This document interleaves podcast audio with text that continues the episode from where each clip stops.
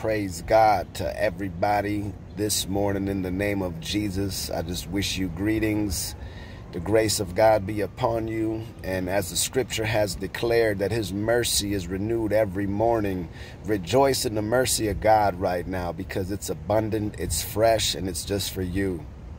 And I've come with a thought that I'm going to share with you that the Lord gave me, something that I was meditating on. He just laid it on my heart, and as I began to ponder, God opened up my understanding a little bit and showed me something that I thought was pretty cool. So I want to release it to the world. And in the book of Psalms, the first chapter, there's a few verses in there that many are probably familiar with and I've probably read before. If not, it's a good meditation. It's a good thought to get into your heart, a good belief system to get a hold of. But I was thinking about what the scripture said, and I want to specifically zone in on verse 3. The Bible says, "And he shall be like a tree planted by the rivers of water, that bringeth forth his fruit in his season. His leaf also shall not wither, and whatsoever he doeth shall prosper." This is a sect of scripture that, to me, it's saying that if I do this, this will happen. And preceding that verse are two verses where the Bible says, don't do this, this, or this, but do this. I'll just go ahead and read it, my Lord. Beginning with the first verse. "Blessed is the man that walketh not in the counsel of the ungodly, nor standeth in the way of sinners, nor sitteth in the seat of the scornful. But," meaning in contrast, "but his delight is in the law of the Lord, and in his law does he meditate day and night." And as a result of not doing those things, but doing this thing, the scripture says, "And he shall be like a tree planted by the rivers of water, and his fruit will not fail, and his leaf will not wither, and whatever he does prospers." I paraphrased that last part. So I got to thinking about, oh, okay, his leaf will not wither. But why is that significant? It's in the scripture. Obviously, it has some sort of importance. It's saying something. So I began to meditate on the leaf of a tree. What is the significance of a leaf? What is the function of a leaf on a tree?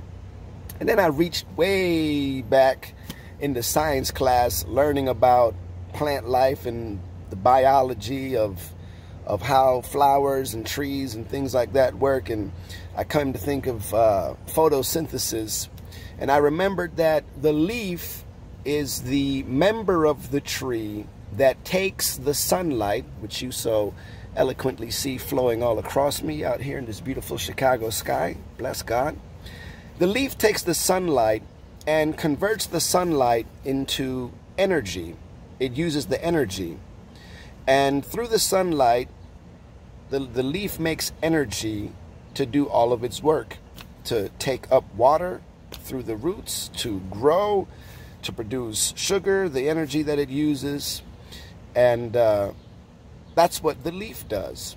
And if the leaf were to wither, the leaf would not have the ability to take in the sunlight, to take in the light of the day, to produce energy, to produce the life, the force that it needs to grow and to get things done. And why would God liken a man that's planted by a river of water and say that his leaf doesn't wither when he meditates in the word? So God is saying when we meditate in the word of God, when we dwell in it, when we ruminate over the word of God, when we muse over the word of God, when we think about it, when we ponder the concepts of the scripture, when we entertain them in our thoughts, when we apply them, when we hold them up to our thinking, the word of God, when we hold the instructions and the nuggets of truth that we find in the scripture, when we measure our life by these things, when we seek out to walk in the ways of truth that the scripture reveals to us, then we are like a tree planted by the rivers of living water. Our leaf is not withered but fully functioning. Our leaf is able to take in the sunlight, and we're able to take in the energy and use it for our personal growth. And the same is true spiritually speaking. The sunlight you can think of as the Word of God, the truth, because the Word is a lamp to my feet and a light to my path, according to the book of Psalms. The Word of God is also light. So if we're not meditating in the Word of God, if we're not dwelling in the Word of God, then we no longer have the ability to receive the energy from the Word of God that the Word of God gives us, the life, the power, the ability from the Word of God, from the Spirit of God, because the Spirit is the Word, and the Word is the Spirit of truth, the Word of truth. And when we don't do that, we begin to lose life. We begin to fade in our spiritual life. Scripture says that it's the Spirit of God that quickens.